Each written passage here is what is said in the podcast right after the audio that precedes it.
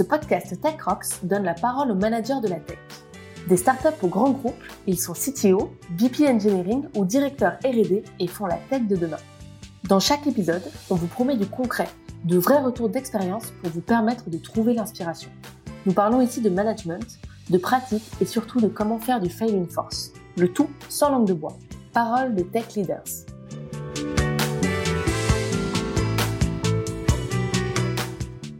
Bonjour, je suis Aurore Malherbe, CTO de Paddock, et j'accueille pour la deuxième fois Alain Fioco, CTO d'OVH Cloud.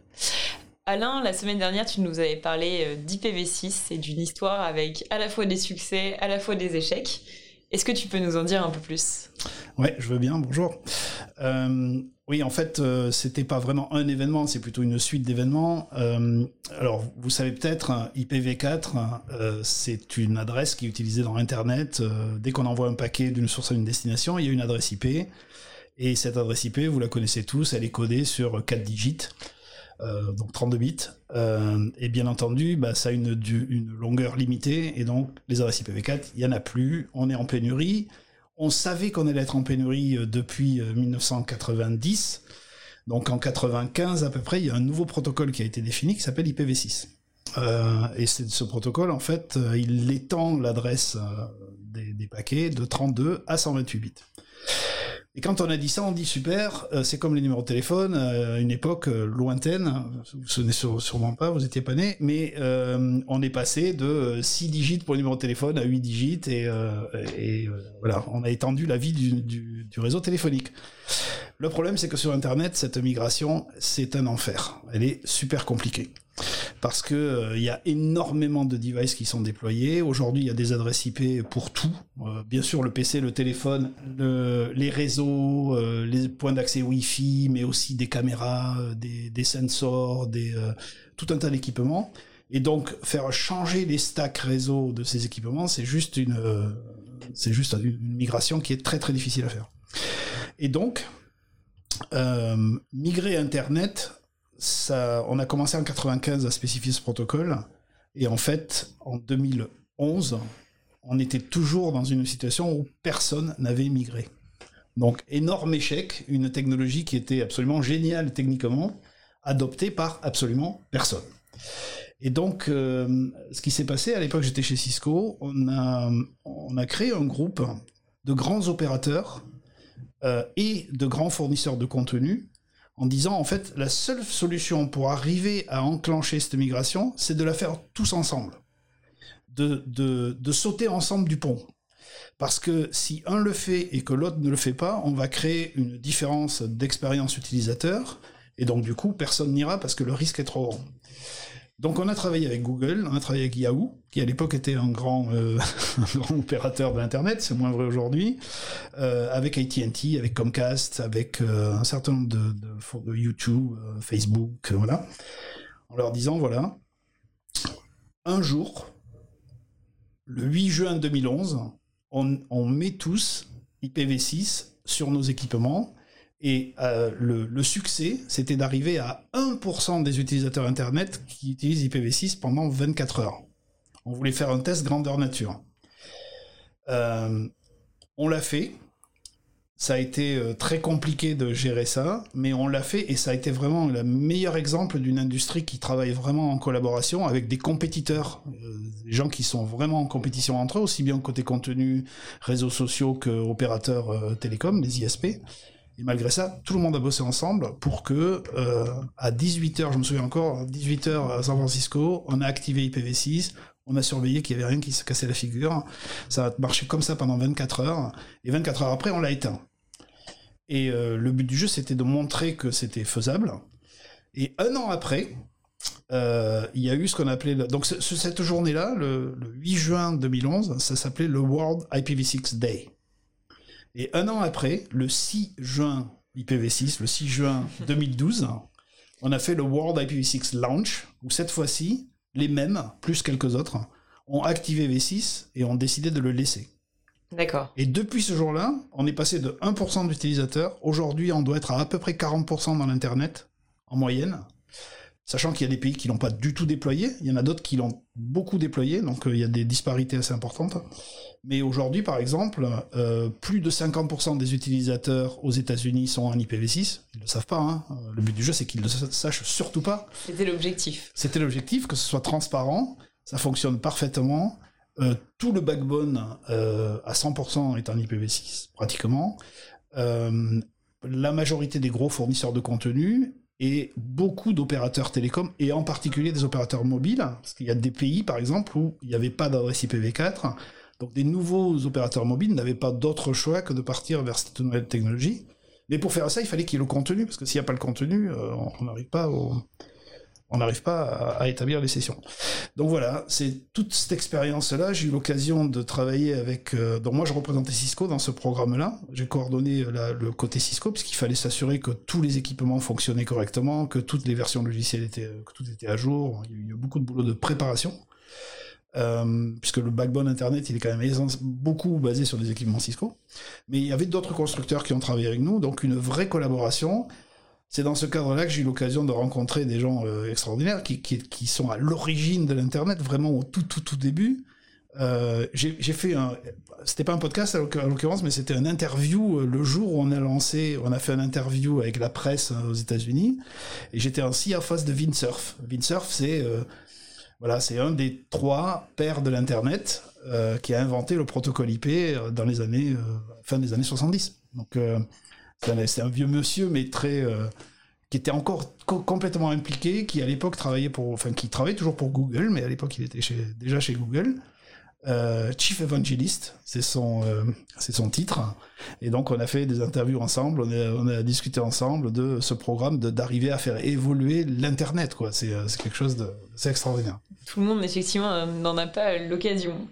Et c'est quelque chose, enfin, c'est, c'est anecdotique parce que c'est un vrai un vrai sujet encore aujourd'hui c'est un vrai sujet. Il y a beaucoup d'entreprises qui ne voient pas euh, l'intérêt euh, ni économique ni euh, technique alors qu'en réalité moi je vois chez OVH Cloud où on est on est un très très très gros consommateur d'adresses IP et où on les c'est la commodité de base hein, pour pour connecter son cloud à, chez soi. Dans le réseau c'est la commodité de base des adresses IP et aujourd'hui on les achète, ces adresses IP, parce qu'il n'y en a plus disponibles, on les achète de plus en plus cher, c'est une ressource qui coûte de plus en plus cher tous les ans, euh, on y dépense des sommes folles, alors qu'il y a un protocole qui est euh, gratuit, euh, qui s'appelle IPv6, qui a une, euh, enfin gratuit parce qu'il y en a une telle masse d'adresses que en fait on vous les, on donne comme de la, communauté gratuite, hein, et que ça rend de bien meilleurs services en réalité. Mais il y a un tel legacy, c'est très très compliqué de gérer la migration. Donc il y a beaucoup d'entreprises qui ont besoin d'y passer.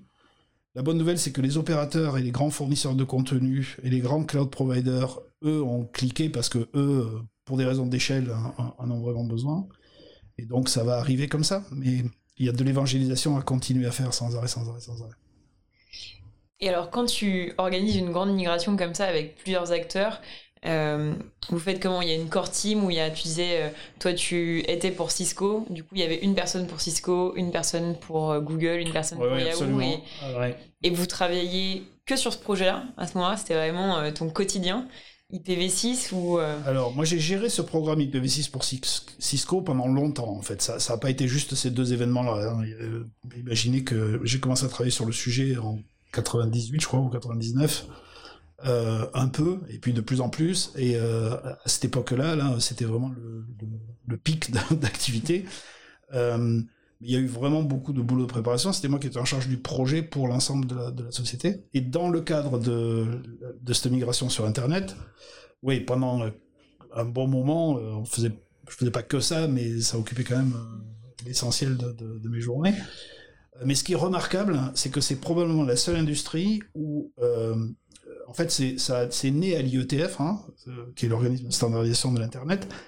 à l'IETF, les gens viennent vraiment pour collaborer et partager. Il n'y a pas de notion de compétition. Et en fait, c'était les technical leaders de ces sociétés euh, à l'IETF qui se sont pris par la main et qui ont dit bon, maintenant il faut qu'on y aille. Il faut déjà qu'on aille convaincre nos boss.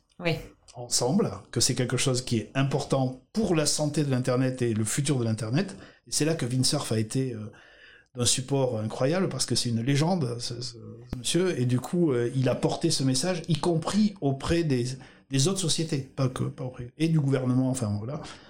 Et euh, parce qu'il avait la notoriété pour le faire, et, chacun de ces tech leaders dans chacun de ces sociétés a vraiment euh, tiré, tiré sa société à participer, et ça a été remarquable.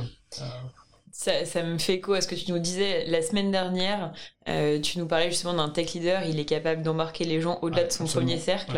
Et je trouve qu'effectivement, c'est un exemple, alors euh, puissance 1000, on va dire. Il faut arriver à faire bouger l'industrie. Effectivement, là, c'est. On va dire que ce serait presque le, le saint graal d'un tech leader. Et alors le, le 11 juin euh, à 18h, est-ce que tu dors la nuit qui suit ou est-ce qu'en fait, euh, en fait, en fait pour l'anecdote, pour l'anecdote, ce euh, jour-là, on a fait une une grosse partie dans un restaurant à, à, Palo, non pas à Palo Alto, à Menlo Park. Euh, dans lequel on avait invité euh, tout, on a sablé des bouteilles, sabré des bouteilles de champagne, on a, non, on n'a pas beaucoup dormi cette nuit-là. Mais alors la nuit du 11 ou la nuit du 12 La nuit fois du 12, s'était dit, une fois que c'était fini. Une fois qu'on s'était dit, ok, tout s'est bien passé et Exactement. on peut lancer dans un an. Merci beaucoup Alain pour euh, pour cette histoire. Et effectivement, je pense qu'on est on est peu nombreux à, avoir une idée de comment comment ça s'est passé. J'aimerais bien maintenant que tu nous racontes une autre histoire qui est, qui est plus récente, celle-ci, qui est toujours liée donc à, à cette euh, crise du Covid et au, confinement qu'on a vécu, tu nous racontais euh, l'histoire d'un incident où ça a cassé, mais ça n'a pas suffisamment cassé. Euh, est-ce que tu peux nous en dire un petit peu plus ce qui s'est passé, les surfroides que vous avez eues Ouais, le, syndrome de l'équipement qui ne tombe pas assez en panne. en fait, c'est exactement ce qui s'est passé. On a eu un, on a eu un incident, alors qui, s'est un peu vu quand même. Hein. Je, je, vous avoue qu'il n'a pas été totalement transparent celui-là. On a eu un incident euh, au début de la période de confinement, ça devait être la première semaine, je pense, ou la deuxième semaine. Donc on était un peu dans ce mode où on rentrait, euh, on rentrait dans un mode opératoire un peu particulier quand même. Euh, voilà, c'était nouveau. Tout, c'était nouveau, tout le monde était en remote chez soi, tout en VPN. Et puis, et puis on a eu un bug en fait sur un bug logiciel sur un équipement de, dans un réseau, dans le réseau, dans le cœur du réseau. Et euh, bon, bien sûr, tout est redondé normalement. Donc, euh, quand un équipement euh, va pas bien dans le réseau, bah, ceux qui sont à côté s'en rendent compte, le trafic est rerouté et, c'est transparent et tout et tout se passe bien. Sauf que là, l'équipement en question, il n'est pas réellement tombé en panne. Il a commencé à, se mettre en semi-position latérale de sécurité, mais, mais pas complètement. Et du coup, les vois ses voisins, les autres routeurs autour, ont pas détecté qu'il était en panne, n'ont rien vu. On continue à lui envoyer du trafic et le trafic partait à la poubelle. Et donc, euh, il a fallu intervenir, bien sûr. Et le fait qu'on soit tous en remote, ça a carrément euh, compliqué l'intervention. Ça s'est terminé qu'on a, on a envoyé un technicien d'un data center qui a, euh, schématiquement, c'est pas exactement ça, mais qui a tiré la prise.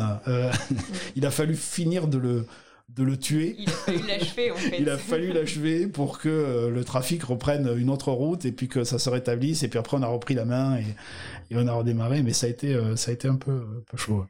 Et oui, quelques surfroides, quelques appels, euh, j'imagine, en simultané aussi pour.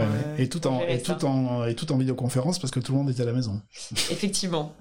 Et j'en profite, tu évoques les, data centers. Est-ce que tu pourrais aujourd'hui nous parler un peu de technologie dans les data centers? Je pense qu'on est beaucoup de tech leaders à, connaître euh, la surface, euh, notre console globalement, mais très peu euh, la façon dont, ça se passe bah, au cœur, justement, au, cœur du data center. Quelles sont les particularités aussi de, des data centers J'ai l'habitude de dire que le cloud, c'est pas vaporeux du tout. En fait, c'est vraiment de l'industrie. les, les data centers, c'est vraiment des usines, vraiment. Et à tel point que nous, chez OVH, en fait, on, construit nos data centers assez souvent dans des anciens bâtiments industriels. Euh, ce qu'il faut savoir, c'est qu'un méga-scaler, un data center d'un méga-scaler, OVH en est un, mais euh, on n'est pas les seuls, hein, loin de là, ça ressemble pas à un data center d'une entreprise euh, ou une colo, comme on, on, connaît assez bien. Enfin, les gens de plus en plus maintenant déploient leurs serveurs dans des dans des, euh, dans des colocations. Euh, un data center de Megascaler, ça ressemble pas à ça. C'est vraiment optimisé du, j'allais dire, du sol au plafond pour, euh, pour pouvoir passer à l'échelle, pour pouvoir être déployé très rapidement, pour pouvoir être industrialisé. tout est tout est tout le process de déploiement et de maintenance est, hyper structuré. Je, je, me permets de t'interrompre une minute. Tu, nous, tu me disais euh, tout à l'heure que vous déployez régulièrement des nouveaux data centers, que vous étiez en train d'en déployer deux, il me semble. Aujourd'hui, à partir du moment où vous avez les murs du data center, ça vous prend combien de temps pour le justement le Ah. brancher? Ouais. Alors, euh, en fait, le plus long, c'est de passer de des murs jusqu'à un état où on puisse commencer à déployer des serveurs. Parce que là, il y a du, il y a du, il y a du projet au sens euh, travaux publics du terme. Oui. hein. il, y a des, il y a des maçons, des électriciens, voilà. Donc ça, ça prend un peu de temps.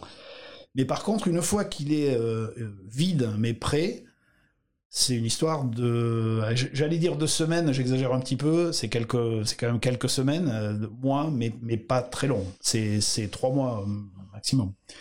Euh, ce qu'il faut savoir, c'est que nous, nos data centers, ils sont assez, ils sont assez particuliers parce que, déjà, enfin, je vais recommencer de la base. hein, euh, les serveurs chez OVH Cloud, ils sont pas refroidis comme des serveurs normaux. Ils sont pas refroidis avec de l'air, ils sont refroidis avec de l'eau. Et quand on a dit ça, ça entraîne plein de choses. Euh, donc déjà, c'est nous qui les construisons, les serveurs, mais on construit aussi les systèmes dans lesquels le serveur s'intègre, c'est-à-dire les baies, les, racks, euh, qui n'ont pas du tout la forme de rack standard. Pourquoi on construit nos racks? Parce qu'en fait, le rack, il sert à distribuer l'eau qui sert à, refroidir les serveurs. Donc à partir du moment où on distribue de l'eau sur, de- sur de- des composants électroniques, il faut quand même être un peu prudent. Euh, disais effectivement une, une partie des payrolls d'OVH Cloud, c'est les plombiers? Ah oui, oui, on a, que- des- on a des gens qui manipulent des tuyaux et qui, euh, qui font des soudures. Et oui, oui, absolument. On a, on a des, on a des gens avec des formations qu'on n'attend pas euh, dans, dans le- dans l'environnement IT. Et donc, donc le rack, il est, euh, il est un peu particulier parce qu'effectivement, il assure la distribution de l'eau, de l'électricité et du réseau. Il est complètement autonome en fait. Euh, les nouveaux, les nouveaux systèmes ont des, systèmes de refroidissement liquide directement dans le rack. Et cette eau qui circule sur les serveurs avec des blocs de refroidissement qui sont sur les CPU ou les GPU, cette eau en fait, elle est en circuit fermé et elle est elle-même refroidie par un autre circuit d'eau. Donc en fait, il y a deux circuits fermés euh, d'eau, un qui sert à refroidir les serveurs et un qui sert à refroidir l'eau qui refroidit les serveurs. Et quand il fait très chaud, on a même un troisième qui sert encore à refroidir l'eau qui refroidit, l'eau qui refroidit les serveurs. Tout ça est en circuit fermé parce que c'est pas de l'eau du robinet, hein, c'est consomme pas, c'est euh, c'est de l'eau à l'origine, mais bon, il y a des additifs dedans pour éviter que qu'il y ait des poissons et des algues dans les tuyaux. elle, Euh, elle est à combien de degrés à peu près cette eau par rapport à... Alors, contrairement à ce qu'on peut penser, elle est pas froide. ce qui compte, c'est pas tellement la température de l'eau, c'est la différence entre l'eau qui rentre et l'eau qui sort. Donc, euh, elle est, elle est, euh, alors ça dépend, hein, je, je- mais, mais elle est facilement à 40-50 degrés. Elle est pas, euh, elle est, Effectivement, pas froide. elle est pas froide du tout. Et elle ressort à peu près, euh, il y a 5 degrés d'écart entre l'eau qui rentre et l'eau qui sort. Et ces 5 degrés, ça permet d'évacuer la, la, tempé- la- la chaleur dégagée par euh, les composants électroniques. Euh, et d'en évacuer euh, la, grande majorité. Ce qui fait que euh, dans les data centers d'OVH, il n'y a pas de climatisation. D'accord. D'accord? Il n'y a pas de bruit. C'est ça qui est assez étonnant. Vous rentrez dans un data center normal, on entend la clim, ça fait un bruit, il faut mettre des casques en tribu. Dans les data centers VH, il n'y a pas de bruit. Parce que l'eau qui circule, ça fait pas de bruit. Et qu'il n'y a pas de clim. Ni de ventilo. Donc euh, voilà, du coup, euh, toute la construction est, est faite à partir de là. C'est extrêmement industrialisé. On délivre les baies qui sont complètement autonomes et prêtes à l'emploi. Elles sont stackées les unes sur les autres. hein, avec un, un transpalette, hein, comme on mettrait des transpalettes dans un Dans entrepôt. une usine ou euh, Ah, dans voilà. un entrepôt. Donc on les empile, on connecte l'eau, l'électricité, le réseau. donc c'est deux alimentations électriques, euh, deux tuyaux et, euh, et deux fibres. Et le rack lui-même s'enregistre automatiquement dans le système et le serveur est disponible à la vente sur le site web quelques minutes après. D'accord. Merci beaucoup euh, Alain pour euh, toutes, ces, toutes ces explications. Ça, ça donne envie d'aller visiter un data center. Ouais, mais alors, on fait pas beaucoup de visites guidées. J'im- J'imagine. C'est assez sécurisé. Et alors, du coup, il n'y a, il y a pas de bruit dans vos data centers. On pourrait euh, y aller pour lire un livre au calme. Mais est-ce qu'il est y fait chaud? On peut y aller en t-shirt. On peut y aller en On t-shirt. peut y aller en t-shirt. Il fait- D'accord. Il fait pas très froid. Pas besoin de prendre un, un hoodie. Même l'hiver, il fait pas de- Alors, une petite anecdote à ce sujet-là. On a un énorme data center à Montréal, au Mhm. Canada. Et le, le problème principal que l'on a là-bas, l'hiver, c'est qu'en fait, euh, on, doit maintenir l'eau à la bonne température. Il fait trop froid, donc euh, parce que l'eau ça gèle, donc euh, il faut, ça crée des problèmes que qu'on n'aurait pas ailleurs. Effectivement, ça crée des problèmes qu'on n'a pas encore à rouler en tout ouais, Pas, pas, pour l'instant. Et donc, tu me disais effectivement, vous faites pas de visite guidée dans vos data centers. Tous, tous ces systèmes-là, c'est breveté par OVH Cloud? Alors oui, ça euh, c'est un des sujets sur lequel on a euh, pas mal de propriétés intellectuelles. Tous les systèmes de refroidissement et euh, les systèmes d'intégration, c'est des choses que l'on a démarré il y a maintenant une quinzaine d'années. Donc on a, on a une grosse expérience sur le, le cooling et c'est des choses sur lesquelles on a déposé des brevets.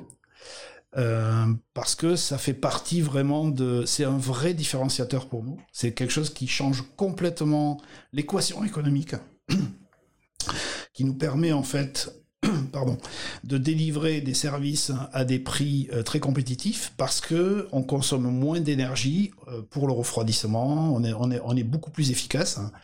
Et puis on, arrive avec ces technos-là à avoir une densité de serveurs au mètre carré qui est bien au-delà de ce que de ce qu'arrivent à faire nos, nos, compétiteurs ou des data centres euh, traditionnels. Et du coup, tout ça, ça joue dans l'équation économique. C'est de la valeur que l'on retransmet aux clients en, faisant des prix extrêmement compétitif. Donc ça, c'est quelque chose qu'on veut vraiment protéger. Ça n'empêche pas que euh, on, est membre de, par exemple, d'OCP qui s'appelle, qui est euh, l'Open Compute Platform, qui est un, forum open source, enfin où il y a des partages de design hardware open source. Donc on contribue à ça. Il me semble que c'était Facebook qui avait Facebook qui a, lancé justement. Tout à fait. C'est Facebook qui avait lancé l'OCP. Depuis, la plupart des mégascalers sont embarqués là-dedans. Euh, donc ça ne nous empêche pas de partager euh, avec l'Open Compute Platform euh, un certain nombre d'avancées techno, mais on a breveté les, les, technologies qui sont au cœur du, au cœur du système. Et donc finalement dans tes équipes, j'imagine que as tu as un labo de recherche sur, sur ces sujets-là justement de Alors, Il y, a un labo de recherche pour le coup. Alors il n'est pas dans mes équipes pour le, coup, il est dans le, la bio industrie. Hein, qui est en charge la, la construction de ces systèmes, l'ingénierie, la construction de ces systèmes et les, et les déploiements dans les data centres, les opérations de data centres. Donc il y a, une, il y a mon équivalent côté industrie. D'accord. Moi je m'occupe que du software. Euh, et effectivement il y a un labo de recherche qui est euh, assez avancé dans lequel on, on a même des collaborations avec des instituts de recherche, avec l'INRIA par exemple, ou, euh, et d'autres, hein, et des, des, des, docteurs et des doctorants qui travaillent sur ces sujets-là. Le podcast touche à sa fin. Mais j'ai quand même une dernière question que je me pose depuis euh, un petit bout de temps. Ça veut dire quoi OVH Ah, ça veut dire quoi OVH Alors, il y, a la, il y a la définition officielle. Mm-hmm. Euh, quand Octave Klaba, le fondateur de la société, a démarré, son projet c'était On vous héberge. OVH. Parce qu'en fait, euh, le premier produit qu'il a mis sur le marché, c'était un produit de, hosting de page web, mm-hmm. de serveur web il, y a y des gens qui disent qu'il y a une deuxième définition. Euh, OVH, c'est aussi les initiales du pseudo d'Octave. Son pseudo, c'était Oles Van Herman. Et donc, OVH, euh, c'est les, initiales du pseudo. Voilà. J'ai, j'ai, j'ai lâché, j'ai lâché l'information. J'ai révélé le, secret. Merci beaucoup Alain pour ce secret, mais aussi euh, toutes les anecdotes partagées avant. Merci à vous. Merci à tous de nous avoir écoutés. Encore une fois, n'hésitez pas à mettre une note sur Apple Podcast ou votre plateforme d'écoute préférée. Merci.